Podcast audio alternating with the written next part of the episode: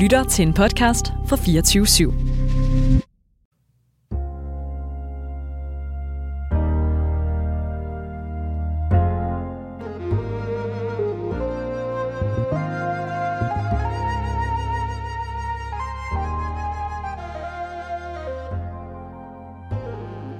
Velkommen til Den Brogede Vej. Mit navn er Sisse Nedergaard Jensen, og det du lytter til er programmet, hvor vi vender karrierevejen på hovedet. Hver uge kommer der en gæst herinde i studiet og deler lidt af sin historie med os. Svære beslutninger, tilfældigheder, fuck-ups, omveje og opture. Ja, alt det, der skaber en broget vej i livet. I programmet inviterer vi både kendte og mere ukendte personer ind. Fælles for dem alle er, at de gør en forskel i verden og er værd at lytte til. I dag er min gæst, Maj Villandsen. Velkommen til mig. Tak for det. Og vi skal jo øh, næste 55 minutters tid dykke ned i din brogede vej. Mm. Men allerførst så kunne jeg rigtig godt tænke mig at høre, øh, hvad drømte du om at blive, da du var barn? Uh, det er et godt spørgsmål. Øhm, jeg var lidt sådan en, sådan en nørdet læsehest-type, øhm, så jeg tror måske, at jeg på et tidspunkt synes, det kunne være ret sjovt at arbejde på, bi- på et bibliotek.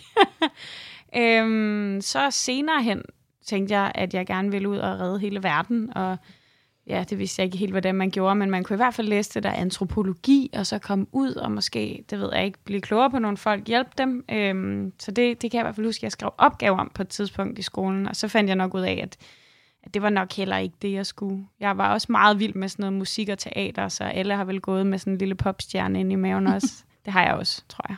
Så. Har du nogensinde sendt en sang ind til MGP så? Nej, det har jeg faktisk ikke. Jeg er nok lidt for generet i virkeligheden til at gøre det. Jeg har sunget meget i kor og sådan noget, spillet i et band, men ikke... Øh, jeg har faktisk aldrig øh, på den måde sendt noget ind. Det kunne ellers være sejt. Jeg elsker MGP stadig. Elsker altså, det er for børnene i hvert fald. Præcis. Ja. Fedt. Men det bliver mega spændende at finde ud af, om du så er i gang med at redde verden lige nu. Måske. Måske. Ja. Først så øhm, har vi lige lavet sådan en sammenklip, hvor vi skal have præsenteret dig på Ja. et minuts tid. Fedt. Øh, og det kommer her. Spændende.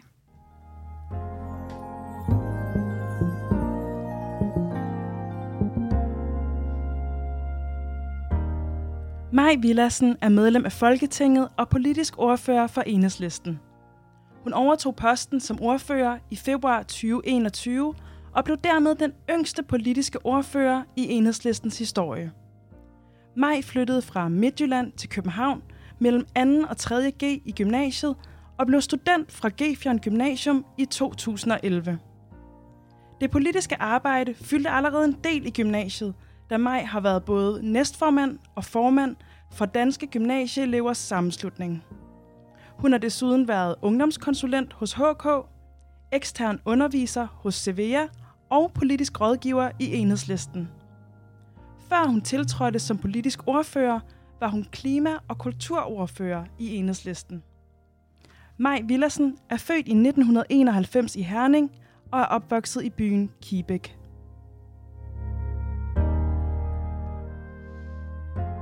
Maj, du sidder jo og, øh, og nikker løs. Mm-hmm. Det er lidt sjovt sådan at høre sit eget liv udfoldet på den der måde. Ja. Ja, hvordan var det for dig at, at høre, Yeah. høre dit CV på den her måde? Jamen, jeg er jo blevet lidt vant til, at det blev udlagt, øh, fordi det er, det er jo tit sådan en, en ting, som, altså, når man skal deltage i forskellige arrangementer og debatter og sådan noget, så bliver man præsenteret. Og nogen lægger vægt på det ene, nogen lægger vægt på, øh, på det andet. Der er rigtig mange, der tror, at jeg aldrig har haft et arbejde, fordi jeg er en ung kvinde i politik. Øh, det tror jeg nærmest dagligt, folk skriver sådan, som en slags vred besked på min Facebook. Dem er der jo mange af, desværre. Øhm, men det er ikke helt rigtigt. Men til gengæld har jeg ikke så meget uddannelse. Nej.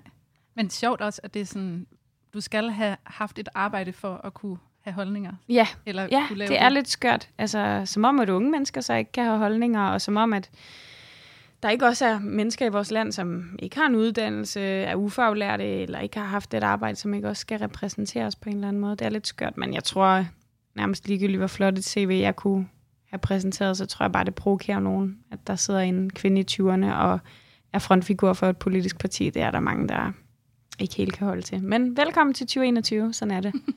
Sådan er det. Ja. Og øh, jeg tænker, at vi højst sandsynligt kommer meget mere ind på det senere i programmet. Mm. Men øh, som vi hørte her i, i præsentationen, så er du jo voks, opvokset i Kibæk. Ja. Hvordan øh, var det at vokse op der? rigtig dejligt på mange måder, synes jeg. Det er en mindre sådan, øh, provinsby, kan man vel kalde det. Øh, der bor en, tror jeg, 2-3.000 mennesker. Øhm, en lille skole, en hal, hvor man kommer meget. Mange går også i kirke. Øh, det er sådan en by, hvor der i virkeligheden er meget fællesskab. Jeg boede på sådan en, i sådan, øh, en lille parcel, et lille parcelhus med min med min familie, og, og udenfor var der ligesom en legeplads, og i, sådan, i mine barndomsminder, så rendte vi bare altid rundt derude, og solen skinnede, og alle havde det godt. Og sådan var det sikkert ikke, men der var meget fællesskab der, og det, øhm, det, det tror jeg var vigtigt. Jeg, jeg havde rigtig mange venner i min barndom. Så tror jeg, da jeg blev ældre, og blev sådan venstreorienteret, og sådan nysgerrig på en hel masse ting og sager, så tror jeg, jeg stak lidt ud sådan måske udseendsmæssigt, og jeg synes måske heller ikke, der var så mange, jeg kunne dele mine interesser med. Mm. Jeg var ikke sådan super optaget af at spille fodbold, eller gå til ridning, eller sådan noget. Jeg ville gerne, hvad ved jeg, nørde politik, og der var ikke rigtig så mange at dele det med, så der synes jeg faktisk, det var lidt ensomt nogle gange, kan jeg huske. Øhm, men, men egentlig, så, så er jeg rigtig glad for min opvækst. Ja, altså nu, nu siger du selv det her med, at du var optaget af politik. Var det allerede fra du var helt ung, at du ligesom fik den interesse? Ja, det kom øh, rigtig tidligt, og jeg tror egentlig så, at politik er noget, der bliver diskuteret i min familie. Øhm, øh, og folk har været medlem af nogle forskellige partier, stemmer på mange forskellige partier, både højreorienterede og venstreorienterede partier, og så øh, er både min far og mor, de har været sådan engageret som tillidsrepræsentanter på den folkeskole, de har arbejdet på hver især. Og det tror jeg også betyder noget, det der med, at man har en holdning til, at nogen bliver behandlet retfærdigt, eller vi skal gøre tingene på en anden måde. Øh, så, så politik har nok været lidt en del af mit DNA, tror jeg. Eller sådan, det har, det har løbet lidt i blodet. øhm, ikke på den der karrierevej, men fordi folk har holdninger til det ene og det andet. Og så, øh, så tror jeg, jeg har altid haft sådan lidt sådan en, alle skal behandles ordentligt, øh, retfærdighedssand. Så der kom en flygtningelejr, eller det var der faktisk i, i Kibæk lidt udenfor, da jeg var lille, hvor der voksede børn op, som jeg jo gik i skole med, og, og jeg kan huske, øh, så fortalte min far mig ligesom om, at det var der forskellige holdninger til, og der var hende her, der hed Pia Kærsk, og hun kunne virkelig ikke lide, at der var nogle flygtninge, og jeg blev vildt bange for, at hun ville komme og kidnappe Mia, som var min veninde. Ja. øh, og og så, så begynder man jo at danne holdninger derefter. Ikke? Mm. Så ja, så blev jeg... Så hvad gør man så, når man sidder der i matematiktimen og hellere vil diskutere, end at lave matematik? så, så, så sagde min lærer, kan jeg huske, fordi han var min matematiklærer Jørgen, øh, skal du ikke ind i det der elevråd? Og så kom jeg der. Og jeg kan huske, at vi lavede sådan en underskriftsindsamling for at få nogle bedre bygninger, fordi der var meget koldt om vinteren og varmt om sommeren. Og det fik vi. Og så følte jeg lidt sådan, wow, jeg kan gå på vandet, hvis vi kan gøre det. Og de, det var sikkert ikke skid med vores underskriftsindsamling at gøre, men det følte jeg. Så jeg tror, så, så tog det ene det andet, og så blev jeg politisk engageret. Ja. ja. Mega spændende. Også fedt, at Jørgen så, Meget. så din interesse og Helt fik dig ind i elevrådet. Ja. Jeg tror, at hvis ikke han havde været der, så er det slet ikke sikkert, at jeg havde siddet her i dag. Sådan tror jeg, at der er nøglepersoner i mange folks liv, som lige er med til at sige, skal du ikke? Øh, og det prøver jeg også rigtig meget selv at være, og særligt at være i politik for, for unge mennesker. Øh, og også for mennesker som med minoritetsbaggrund på en eller anden måde. Øh, som ikke har en lige så let vej ind i politik, der, der synes jeg sådan set, at vi prøver også rigtig meget i det hele taget i enhedslisten at åbne op for, at folk kan komme og være med mm. gør deres holdning gældende, og at, der ikke skal, altså, at man hjælper med at læse de uformelle koder, som der jo også bare er rigtig meget i politik. Ikke? Jeg tror ikke, hvis ikke han havde været der, og andre, som har prikket til mig og sagt, du kan godt, du skal stille op til det ene eller det andet, så havde jeg ikke gjort det. Øhm, fordi jeg tror, inde i de fleste af os bor der jo lidt sådan en tvivler, som siger, ah, og de finder snart ud af, at du ikke kan, eller er du i virkeligheden så god? Øhm, og og jeg, tror, jeg synes også, det er egentlig lidt en fælles opgave at hjælpe hinanden frem. Mm. Så det prøver jeg rigtig meget også at gøre til øh, særligt unge mennesker, der er engageret på venstrefløjen. Sådan, hey, vær med til det her, eller du kan også stille op, du er sej. Ja, og sige det. Fedt. Ja. Det er mega inspirerende allerede, synes jeg. Det er godt. ja, så dejligt. Ja. Øhm, vi hørte jo så også i præsentationen, at du var øh, formand for Dansk Gymnasiers sammenslutning. Ja, ja. ja, det var jeg. Det var så i løbet af din gymnasietid, du gik ind i det, eller hvordan? Ja, øhm, det var faktisk, jeg tror nok, øhm, jeg var politisk aktiv sådan omkring enhedslisten af det ungdomsarbejde, der var, fordi jeg ligesom, ja, jeg tror, vi havde haft sådan noget undervisning i skolen med, om partierne. og så fandt jeg lidt ud af, at det var nok der, jeg hørte til. Øhm, og så, så lavede vi en ungdomsafdeling øhm, sådan under enhedslisten i Herning. Øh, og jeg trak nogle forskellige folk med, og det var helt vildt fedt. Øh, det var sjovt at bygge op fra starten, og endelig finde nogen, selvom vi var derude på Vestjylland, var alle, det føles i hvert fald sådan, stemmer på venstre. Øhm, at vi også godt kunne være nogle øh, unge venstreorienterede. Så, så vi lavede den der forening, og så kom der besøg fra nogen af sådan en naboforening fra Viborg, og der var der en fyr, som jeg egentlig synes var lidt sød, og så lukkede han mig med over i, i, øh, i det der DGS, Danske Gymnasieelevers Sammenslutning, så jeg tror måske virkelig, min motivation egentlig var, at jeg godt måske gad score ham. det skal Men, jo starte et sted. ja, ja. Det tror jeg altså også er en motivation, der får mange mennesker til at gøre skøre ting. Men øhm, ja, så, så kom jeg med i, i DGS, og jeg er nok typen, der ikke kan lade være, når jeg så er i et rum, og så blande mig eller engagere mig og være meget med. Øhm, øh, og så, så kom jeg ind der, og lidt tilfældigt kom ind i et forretningsudvalg i organisationen, og så var der en, der spurgte, om vi skulle stille op sammen som formand og næstformand, og, og så blev jeg selv formand senere. Så, og det var så året efter min gymnasietid, at jeg ligesom øh, sad på et sekretariat herinde. Der sad vi ligesom, vi følte os meget, meget voksne. Ikke? Vi var lige blevet studenter, og så sad vi der ligesom og skulle styre den der organisation og pengene og øh, lave møder og, og påvirke politikken. Det var mm. vildt spændende og mega hårdt. Ja, hvordan var det at træde ind i politik så tidligt? Altså det, det var jo, jeg ved godt, det ikke var et parti, men mm. der er jo sindssygt meget politik i det arbejde, du lavede allerede der. Ja, det er der. Og det er også benhårdt. Og jeg synes, øhm, jeg synes, at der var rigtig meget i kulturen der, som faktisk var rigtig græld, øh, fordi det var jo en uendelig magtkamp om, hvem blev de næste på posterne. Og jeg synes også, det fik folk til at opføre sig ret dårligt, samtidig med, at der jo bare var alt muligt teenage, og hvem er kaster med hvem, og altså, ja, ikke engang teenage. Altså, men ja, I ved, hvad jeg mener. Øhm, alle mulige forviklinger i den dur. Så jeg synes egentlig, det var et ret hårdt år, og nogen brugte også nogle metoder, som man også ser på Christiansborg, om at fryse folk lidt ude, hvis man ikke vil have, at de skal have indflydelse, eller hvis de har ment noget, man er jo bare uenig i, og det er jo fuldstændig bizart. Det handler om, hvordan vi indretter gymnasierne i Danmark. Altså, honestly, så vigtigt kan det ikke være, at man skal begynde at mobbe hinanden. Men så blev det bare lidt. Øh, og det er jo det, magt og politik også kan gøre ved mennesker, så det brugte jeg faktisk meget tid også på ligesom at, at forholde mig til at diskutere og være ret øh, ops på og uenig i. Selvom jeg sikkert også selv på nogen stræk har været lidt en del af det der problem. Mm. Men øh, det var hårdt, og så var det også bare vildt givende. Jeg synes ikke, der er noget som det der med at være sammen med nogen, hvor man har et fælles mål. Øh, og vi fik, det var første gang i rigtig mange år, der var en socialdemokratisk regering, det var Torning-regeringen, øh, og vi fik gennemført en hel masse ting. Øh, fik et loft over, hvor mange der kan være i klasserne. Øh, vi fik gennemført det ungdomskort, der er i dag, så man kan komme billigere i, øh, til skole. Og jeg synes egentlig, vi fik lavet mange ting, som gav mening, og som, hvor man følte bagefter sådan, yes, det er fordi, vi har rykket. Mm. Øhm, så, så det er jo også derfor, øh, ja, at det, det føles rigtig meningsfuldt, når man så er der. Mm. Ja. ja, det er for lige at, at hive fat i din barnedrøm, ikke? Det der med at gøre en forskel. Ja, præcis. Ja. Det er jo det, man føler, man er med til. Øhm, ja.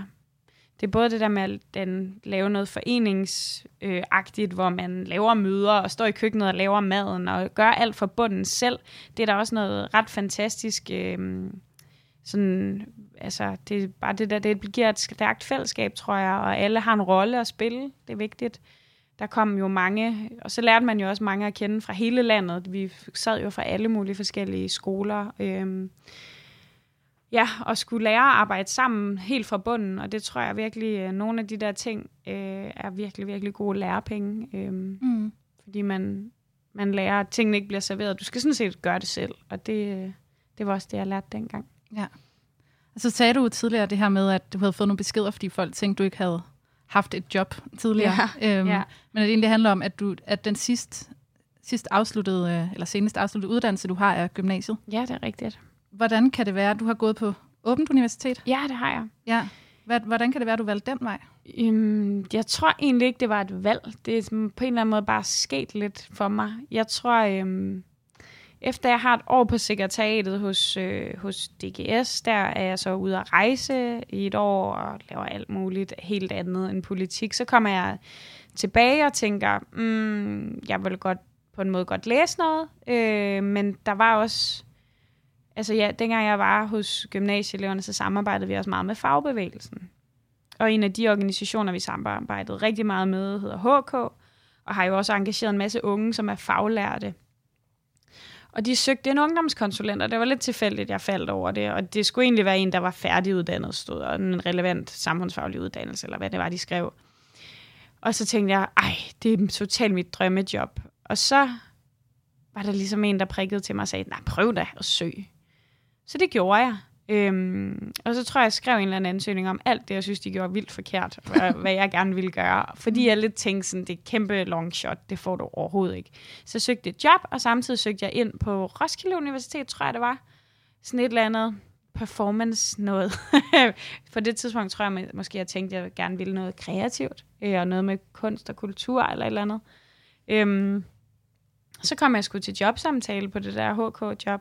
Øh, ja, og jeg, jeg tror, fordi at jeg ligesom tænkte, det bliver jo ikke, så gav jeg den lidt gas. Øhm, ja, på sådan selvfølgelig stille og rolig vestjysk façon, øh, som jeg jo nok har, men alligevel. Og så kom jeg til anden samtale, og jeg tænkte først, what, har de ikke læst mit CV? Men jeg tror, øhm, jeg kom til anden samtale lige fra Roskilde Festival og ind. Det var, og jeg sagde det en dag, og han sagde bagefter ham, der ansatte mig, det var nærmest det, der var mest imponerende, at jeg var så sammenhængende, samtidig med, at jeg kom lige fra festival.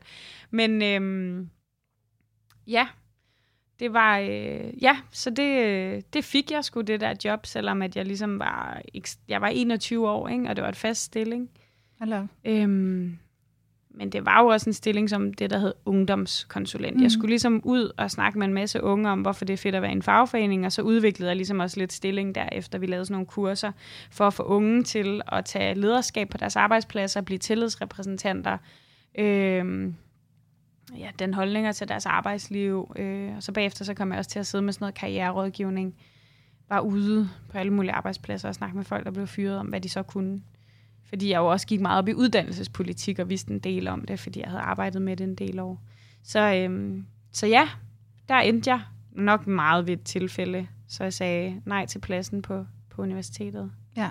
ja, og så tog nogle enkeltfag simpelthen for... Det kom først en del senere, faktisk. Ja. Jeg, jeg lavede lidt samme nummer senere, nogle år efter, hvor jeg egentlig havde sagt til min chef derinde, nu stopper jeg, fordi nu vil jeg læse på universitetet, og nu tror jeg gerne, jeg vil læse sociologi, fordi jeg går ret meget op i samfund og, øhm, og sådan nogle ting. Og, øh, og holdninger og politik. Og, og samtidig havde jeg engageret mig lidt i enhedslisten sådan i min fritid, og, og arbejdet med enhedslistens uddannelsespolitik og politik for unge og sådan noget. Øhm, og så hende, øhm, eller så en, der arbejdede med netop det område, hun skulle stoppe i enhedslisten, og hun ville gerne have et job i fagbevægelsen, så jeg hjalp hende ligesom med at skrive den ansøgning, og så sagde hun en dag til mig, men når jeg får et job i fagbevægelsen, så skal du have mit job i enhedslisten. Og så tænkte jeg, what? Det giver ingen mening. Øh, jeg er 23, eller sådan noget, 24-23. Øhm, men så tænkte jeg igen, nå ja, men altså, det vil jeg da vildt gerne. Det er da det mest spændende i hele verden. Øhm, så det prøver jeg da at søge samtidig med, at jeg søgte ind på universitetet. og jeg fik sgu jobbet igen, og det var vildt heldigt. Så jeg synes også meget det held. Øhm, men måske også bare det der med, altså, lad være at lade sig hæmme af alle mulige formalia krav, og det kan du ikke. Eller den der tvivler, der er inde i dig, som siger, ah, der er mange, der er meget bedre end dig. Det, det synes jeg egentlig er et meget godt råd, øh, at prøve at kaste sig ud i nogle ting, også selvom man kan komme på lidt dybt vand. Fordi så fik jeg jo et job i enhedslisten. Ja, og sagde, igen nej til en studieplads. Ja.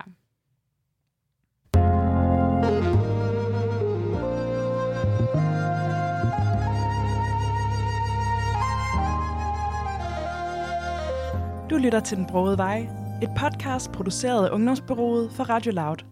Din vært er Sisse Nedergaard Jensen.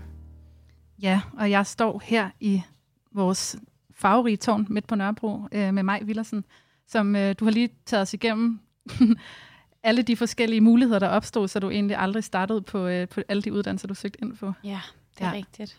Altså så bare for lige sådan at, jeg har selv været jobsøgende nogle gange i løbet af min mit 29-årige liv også. Ja. Øh, og man ser jo netop bare de der punkter, du skal kunne det og det og det og det. Mm. Og der oplever jeg ret meget, både med mig selv, men også med andre, at, at man netop tænker sådan, det kan jeg jo, altså sådan, jeg kan 90 procent af det, der står. Men jeg kan, Men jeg ikke, kan ikke de den sidste sidste 10. så søger jeg ikke. Det Præcis. er så klassisk. Det er nemlig så klassisk. Så jeg synes bare, Ja. det er mega fedt, at du var sådan, Ja. ja ja, den der uddannelse, jeg er ikke engang i gang. ja. men lad os, da, lad os da prøve. På en måde lyder det også lidt arrogant, når man hører det, men jeg ved ikke rigtigt. Ja, jeg ved ikke. Øh, Det, det, det er virkelig vigtigt for mig. Jeg er jo også feminist, og meget optaget af, øhm, altså, hvad der kan være sådan af kulturelle barriere for, hvorfor man gør, som man gør. Og man kan jo læse sig meget klart frem til, at det også lidt nogle gange er en kvindeting. At man, hvis man har den samme stilling, øhm, så vil manden oftere søge den end kvinden, selvom de har samme kvalifikationer. Fordi øh, man lidt er opdraget til også lidt at holde sig tilbage. Og der vil jeg bare sende både til alle mænd og kvinder, alle mennesker derude, øh, lad være at holde jer tilbage. Man kan lære rigtig meget, og, øh, og meget af det, du kan lære, er ikke nødvendigvis på en skolebænk. Mm-hmm. Øhm, det kan være alle mulige andre steder i livet. Altså, der er også masser af jobs, jeg ikke har fået. Jeg var engang til jobsamtale i IKEA, hvor jeg tænkte, come on, altså lampeafdelingen, det kan jeg da sagtens. det fik jeg ikke. Så øh, det er der er op- og nedtur. Der har måske bare været heldig med, aldrig lampesælger, det var ikke din karriere. Åbenbart ikke. Vi klikkede ikke. bare overhovedet ikke, ham og mig. Han Nej. synes, øh, nej, han, Jamen, det er også det, det handler tit om et match. Ja. Altså sådan i stedet for... Øh, det er jo det. Ja. Det handler vildt meget om et match. Det Ja. tror jeg også. Men øh, du er jo så... Alle de her forskellige ting, vi har, øh, vi har været rundt omkring, det har jo så ført til, at du nu er den yngste politiske ordfører nogensinde for, øh, for enhedslisten. Jeg tror faktisk måske, øhm, at Johanne faktisk var yngre end mig. Var hun? Johanne Schmidt Nielsen, Nej. ja. Men Der der så er vist... det en, øh, en redaktionel fejl herfra. Nej, jeg tror, der er nogen, der har været inde og ret i min Wikipedia, hvilket er virkelig mærkeligt, fordi min mor ringede til mig øh, for nylig og spurgte, om jeg havde fået et nyt mellemnavn, fordi der, der var mig, Mina Villassen derinde, og jeg aner ikke, hvem der har skrevet det, men der er blevet ændret nogle ting. Så det er rigtigt, det står derinde, men, men hun var også ung. Men det er rigtigt, altså jeg, jeg, jeg er i hvert fald øh, yngre end, øh, end Pernille var, dengang hun øh, trådte til som politisk ordfører.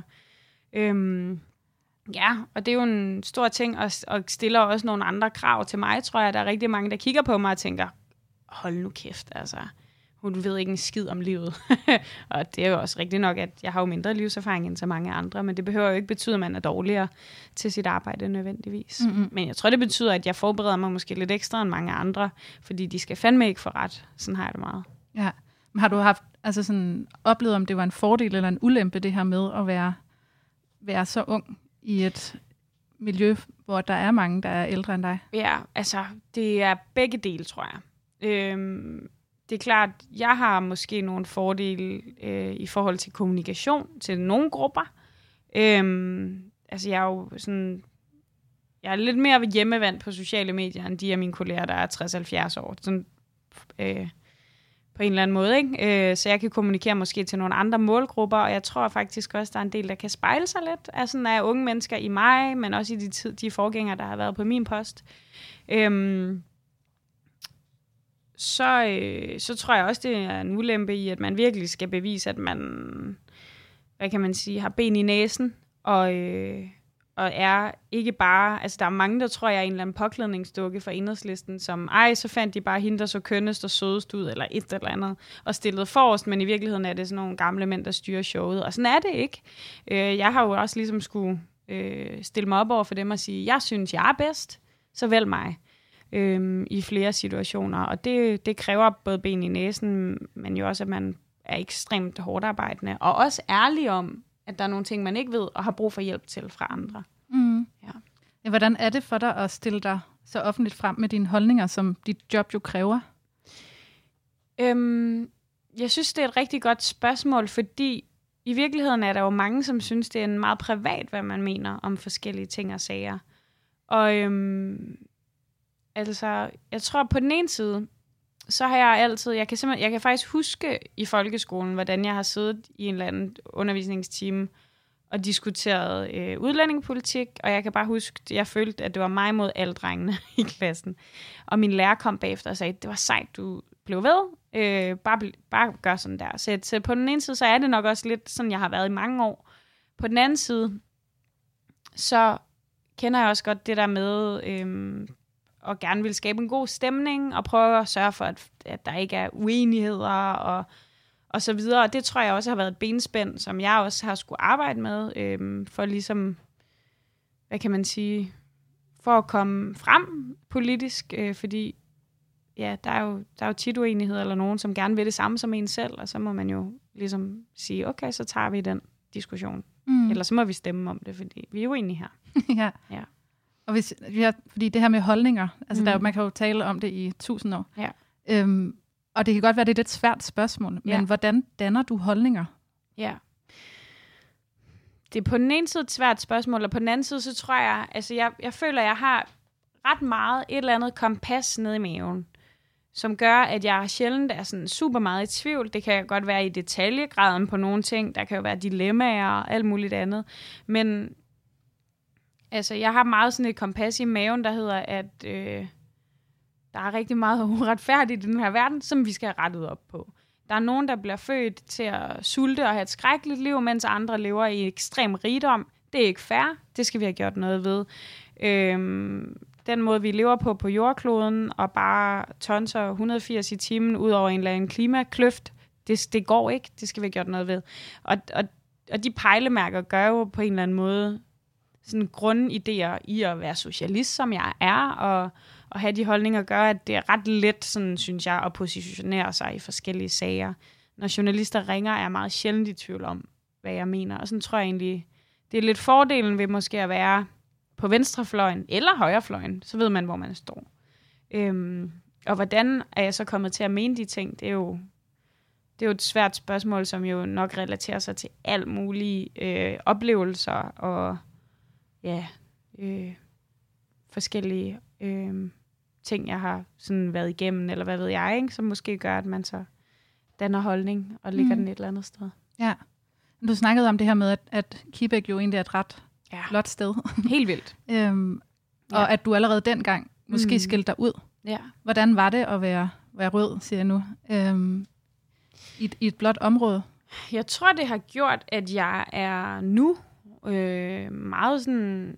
På den ene side vant til at være lidt i modvind, øh, og på den anden side også ret forstående over for, at folk godt kan komme fra et helt andet udgangspunkt, og stadig være søde og rare mennesker. Mm.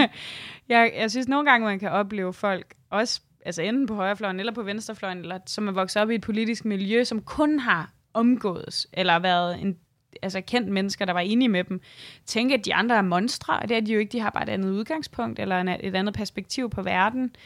Øhm, så det, det, det er jeg sådan set ret glad for. Øh, men, men det har da også, det er der oppe ad bakke. Øh, altså i Kibæk tror jeg nok, at to tredjedel af alle stemmer på partiet Venstre, mm. og til kommunalvalget stemmer en ud af tre på borgmesteren direkte, som også er en venstremand. Ikke? De har absolut flertal i, mm. i den kommune.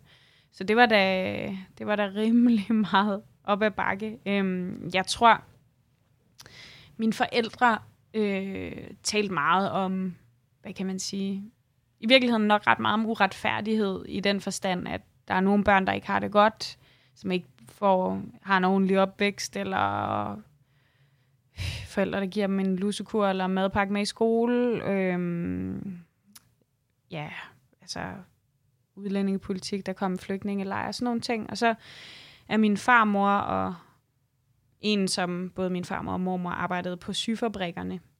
Øh, der var, det, var, det var virkelig sådan et tekstilområde. Øh, der er nogen, der kalder det sådan uld, uldjylland. øh, fordi, jeg ved ikke, der var uld og får og ja, mange tekstiler og sådan noget. Og, og min farmor øh, var nok også lidt sådan, måske en lille smule ligesom mig i virkeligheden. Så derfor så, øh, så blev hun også sådan fagligt engageret og arbejdede rigtig meget for arbejdsvilkårene for de der kvinder, der arbejdede på de der syfabrikker med ret dårlige arbejdsvilkår, meget lavere løn end mændene og sådan noget. Så det, det var jo sådan, det hun blev engageret omkring, og jeg tror måske sådan noget smitter lidt af. Mm. Øhm, I hvert fald. Så det, på den måde, så, så tror jeg, at jeg er blevet formet lidt af de ting. Øh, en forståelse af, at der er altså noget i den her, der er nogen, der tjener på, og andre har det lidt skidt, og der er noget uretfærdighed i den her verden, og det jeg tror jeg altid, jeg har mærket meget, og været sådan, det må, det, der må gøres noget. ja. Det er for galt. ja, det er Ja. for galt. Og øhm, Jeg har jo bedt dig om at tage en genstand med, Ja. øh, og ved nemlig, at vi skal ind på dit kontor, Ja. lige præcis med, Ja. med genstand. Ja. Hvad er det, du har taget med? Jeg har faktisk taget to ting med, fordi det var svært at vælge. Jeg er sådan en, der har et kontor, som er meget, meget farverigt med alle mulige billeder øh, på væggene. Øhm, og, og så har jeg sådan alt muligt keramik og dimsidutter og ting og sager, øh, som ja, jeg elsker sådan at gå på loppemarkeder eller i, i sådan nogle genbrugsforretninger og finde et eller andet, og synes, det er vildt fedt. øhm, Er det så fedt? Ja, ja. Okay. Indtil man tænker sådan, what, hvad tænkte du Hvad på? fanden lavede jeg? Ja, ja. Min mor er også lidt den type, tror jeg. Så tager hun på Holstebro auktion og køber alle mulige rigtig mærkelige ting. Og så spørger hun, ej, vil du ikke have den? Sådan, jo. Ind på Rigtigt. kontoret. ja, ej, øh, men... Nå, men det jeg tog med, jeg kunne ikke lige vælge. Øhm, det ene, det er et lille sådan keramikhus, øh, Pibis hus, Villa Villakula, øhm, som jeg har stående på mit skrivebord. Og det andet er øh, et, et dovendyr, som også er sådan en keramikfigur af et dogendyr. Det står de to sammen med en vindmølle på mit kontor. Det er på en eller anden måde meget sådan klassisk enhedslistenagtigt. Nå, men det gør det i hvert fald. Så jeg tænkte, de to ting vil jeg tage med. Og ja, jeg ved ikke, Pippis hus. Jeg fik det som lille af min moster og onkel, tror jeg. Og det har ligesom bare fulgt med altid og stået på en hylde, hvor jeg var eller boede.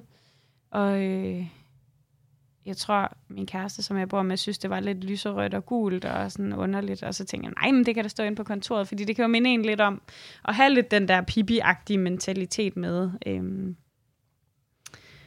Altså, den, det har jeg ikke prøvet før, så det kan jeg sikkert Ja, godt. yeah, præcis. Ja. Ja. Den der... Øh, altså, Pippi er jo egentlig også lidt crazy, når man tænker over det, men hun er jo også sådan lidt et forbillede for mange. Øh, Ja. I hvert fald tror jeg, hun har været det lidt for mig. Øh, at man godt tør sige de voksne imod, og gå lidt på opdagelse af eventyr i sit liv, og ja. Så, så hendes hus står der. Øhm, og det minder mig bare både om min familie og om det, at man skal huske, at hvis ikke jeg har prøvet det før, så kan jeg da nok godt klare det. Øhm, og det andet er dogndyr. Altså, det er bare sådan et eller andet grim. Øh, eller grim er den ikke. Øh, jeg tror, jeg købte den i 10'eren på et tidspunkt, for jeg synes, den var lidt sjov. en eller anden gang, hvor jeg skulle til møde i en partiafdeling i Frederikssund, og gik rundt og havde en time, jeg skulle slå ihjel, og gik rundt ind i et eller andet bycenter, og så fandt jeg den.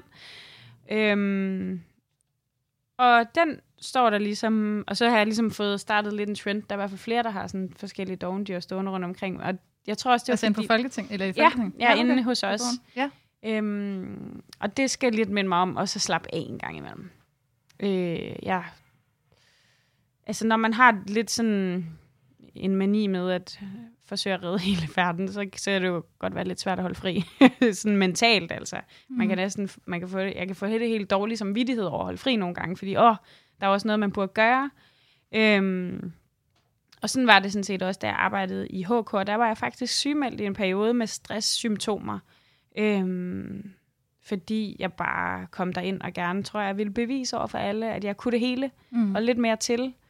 Øh, og jeg fik nok startet alt for mange ting i forhold til, hvad jeg kunne være i og rumme. Og fik det virkelig dårligt lige Mm. pludselig. Øhm, så det er vigtigt, sådan, tror jeg, at mærke efter. Øhm, og vide, at det også kan blive for meget, og det er ikke en, et menneske, der kan gøre det hele. Øhm, så man skal også slappe af nogle gange. Så den, den har jeg ligesom stående der. Øhm, Det synes jeg er virkelig fint, at, sådan, at have balancen stående Ja. lige foran sig, nemlig. og blive mindet om det hele tiden. Jeg har egentlig ikke tænkt på det på den måde, men det er jo totalt rigtigt. Det er jo, man skal jo ikke have læst særlig meget psykologi C-niveau for at vide, at det er jo, det, er det. Ja, jeg, Ja. ja. jeg har aldrig læst psykologi, Nej. men øh, jeg kan godt har genkende til meget af det, Ja. du, øh, du siger Ja. i hvert fald. Ja. Ja. Og øh, vi skal faktisk høre et musiknummer nu, som jeg på en eller anden måde synes minder, eller sådan, taler meget godt ind i det her med balancen. Ja. Øhm, for det, vi skal høre nu, det er Jada øh, med Not Alone. Og efterfølgende, så vil jeg rigtig gerne høre lidt om, hvorfor lige det nummer. Fedt. Lad os starte med at høre Jada. Det kommer her.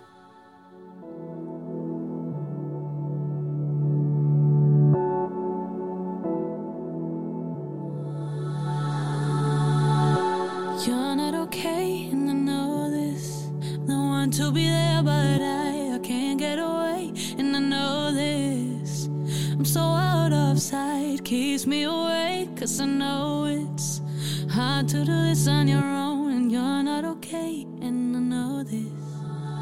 But you are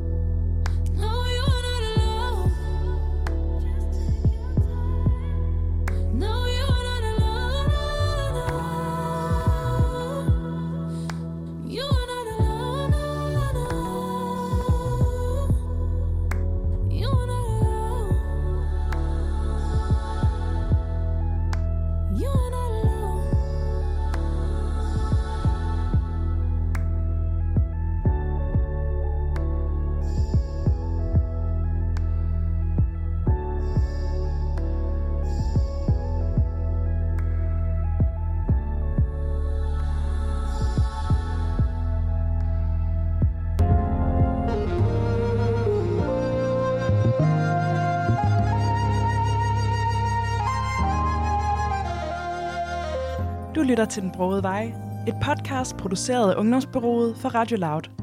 Din vært er Sisse Nedergaard Jensen. Og vi har lige hørt Jada med Not Alone. Mm. Jeg står her sammen med dig, Maj. Hvorfor var det, vi skulle høre det her nummer? Og jeg var, jeg var lidt i tvivl om, øhm, hvad for et nummer jeg skulle vælge. Men så tænkte jeg, nu skal vi snakke om sådan noget med ja, en broet vej. Og jeg synes egentlig, Jada, hun er sådan lidt soundtracket til det for mig at blive valgt i Folketinget, men også at stå sammen med nogen. Jeg, øhm, jeg var til en af hendes koncerter sammen med mine to, sådan, øh, ja, to veninder, jeg har haft i, i de sidste 10-15 år af mit liv. Øh, og der er sådan ligesom en øh, den her sang øh, synger hun ligesom omgivet af en hel masse andre kvinder. På en eller anden måde er det sådan en veninde, jeg, Øh, jeg er der for dig, du er ikke den eneste, der har oplevet det her sang øh, i mit øh, hoved. Og så kom hun og spillede til Enhedslistens valgfest. Øh, så sådan, ja, så efter sådan en kæmpe lang, intens valgkamp, hvor man er bare helt udkørt og samtidig fuldstændig der flyvende, fordi, åh, bliver jeg valgt til Folketinget, så stod hun der og sang den sang, og jeg synes bare, det var så smukt, fordi intet man gør, øh, kan man jo gøre alene. Øh, så det er meget det, den står for, for mig, og også det, at selvom man går igennem noget, der kan være ekstremt svært, og man kan føle sig ensom i det, så er man nok ikke den eneste, der har prøvet det, og det er også vigtigt at huske, tror jeg. Mm. Ja.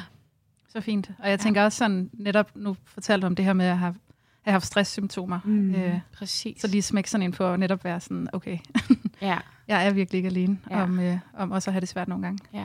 Jeg synes virkelig, hun er god til at lave sådan nogle sange, hvor mange, tror jeg, kan spejle sig i dem. Ja, enig. Nå, vi skal tale lidt videre og tale om, vi er lidt derhen af, men op- og nedture Ja. i, uh, i din karriere og Mhm. dit arbejdsliv. Ja. Og først så kunne jeg godt tænke mig at høre dig, hvornår du har følt dig allermest usikker i din karriere.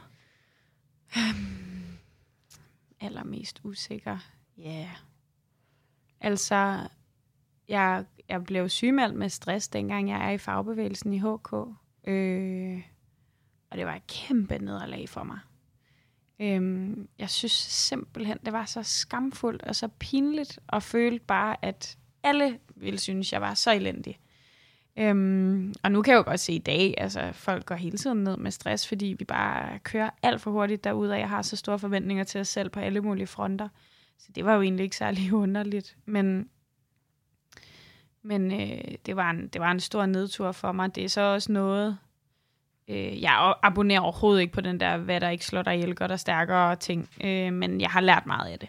Jeg har Mm. virkelig lært at kunne mærke, hvornår jeg er ved at få nok.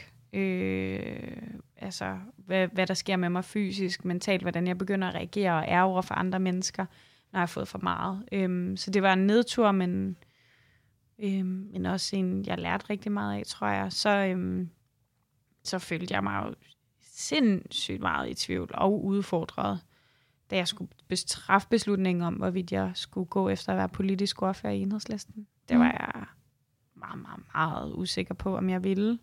Fordi det kommer med en masse omkostninger, og jeg var i tvivl om, om jeg ville være god nok. Mm. Øhm, og dem, der har været det før mig, har jeg set ekstremt meget op til.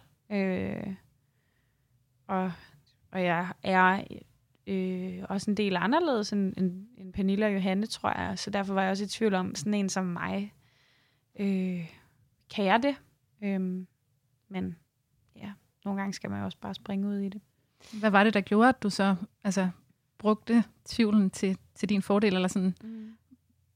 Jamen, den gav mig jo anledning til også at overveje, hvad er mine styrker og svagheder.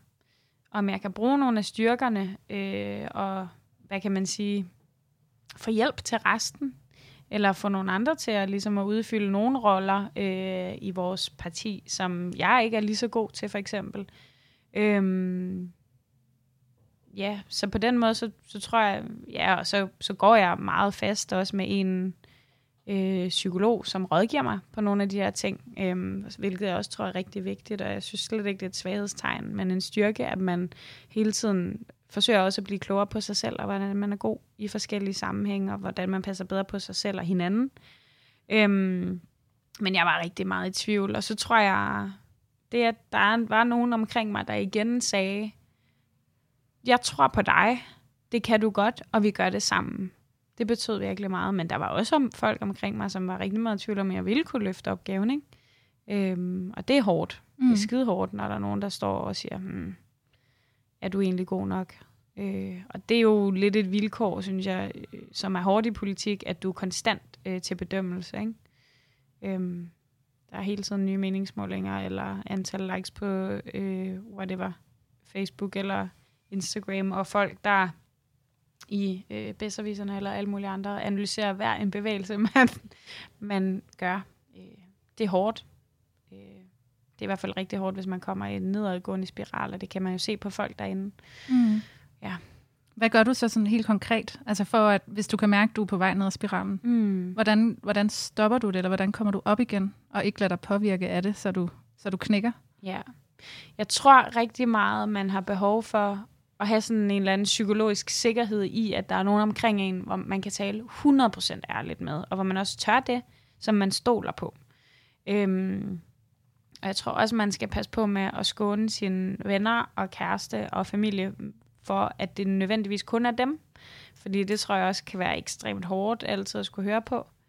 Øhm, så derfor så, så har, omgiver jeg mig med sådan nogle få tætte folk, som, som jeg altid snakker meget med.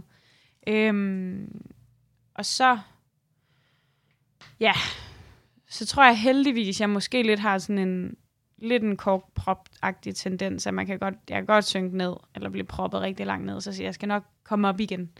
Øhm, så skal jeg bare ud og, det ved jeg ikke, øh, gå en lang tur med en veninde og sådan måske snakke lidt om noget andet. Også nogle gange lige få tjekket ind omkring, snakket med, snak, med min søster, som har en dreng på fire og er gravid, og det er alle mulige andre ting, der er vigtige for hende. Ikke? Så kan det godt være, at der er nogen, der har skrevet noget træls eller gjort et eller andet, men for helvede, det er jo heller ikke det hele, og i morgen er der noget andet, der er, øh, der, er, der er på dagsordenen, så går det nok, ikke? Mm. Øhm, så ja, pas på sig selv og holde lidt fri en gang imellem. Hold lidt Det tror jeg også er ret vigtigt. Sindssygt vigtigt. Ja. Hvordan har du det sådan, og jeg ved ikke, om jeg selv tror på det ord, men nu prøver jeg alligevel af, hvordan har du det med at fejle? Ja, det er jo mega meget et vilkår, og jeg er faktisk ret dårlig til, altså, jeg er ret dårlig til at tage chancer, fordi jeg frygter rigtig meget at fejle tit. Mm. Øhm, jeg bruger uhold, uforholdsmæssigt lang tid på nogle ting, som øh, burde være små, fordi jeg er meget optaget af ikke at skrive et eller andet dumt på Twitter eller sådan noget. Øhm, og det kan være en kæmpe ulempe i politik nogle gange at være lidt langsom, fordi man er grundig. Øhm, og jeg skal virkelig, og det har jeg arbejdet ret meget med, faktisk også med, med nogle folk inden øh, fra enhedslisten, om at det gør ikke noget, at tingene ikke er 100%. Altså, du kan aldrig gøre alle helt tilfredse, og nogle gange så lærer man altså også mest af at lave en fejl. Øhm, så det, det skal også til nogle gange, og det er jo skørt.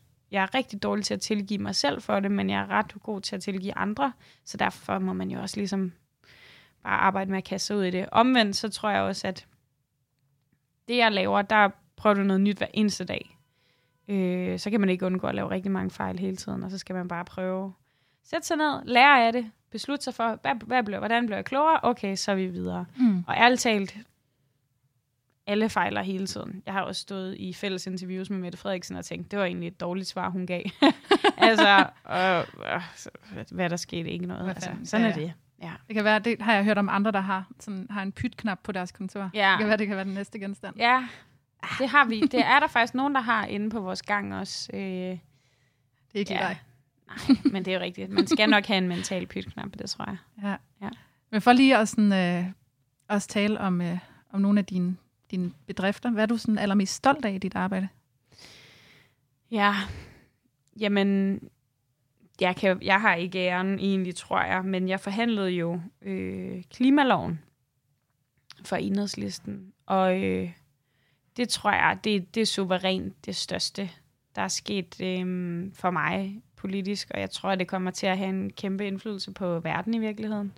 Og selvom jeg kan være rigtig frustreret over klimaministeren og alt muligt sådan løbende, så, øhm, så, så krævede vi jo ligesom i enhedslisten af regeringen, at der skulle være en, et, en klimalov og en 70% øh, målsætning, for at vi ville støtte regeringen. Og jeg sad jo ligesom med øh, som baggrundsgruppe i de forhandlinger, og var med til hele tiden at holde vores forhandlere mentalt fast på, kom så, det er det, vi gør, vi holder fast. Øhm, vi er klar til at sætte det hele på det her spørgsmål, og så var jeg så den, der ligesom skulle forhandle det i mål. Og selvom at jeg synes, det skulle have været mere ambitiøst på nogle fronter og sådan noget, så, så kan jeg jo godt se i dag, at det er noget af det, der kommer til at betyde rigtig meget fremadrettet, for at der i det mindste sker, øh, sker noget på det grønne område. Og ja, jeg, jeg er mega bekymret for fremtiden, sådan helt generelt på grund af klimakrisen. Så derfor så, så er jeg rigtig, rigtig stolt af, at vi var med til det. Ja.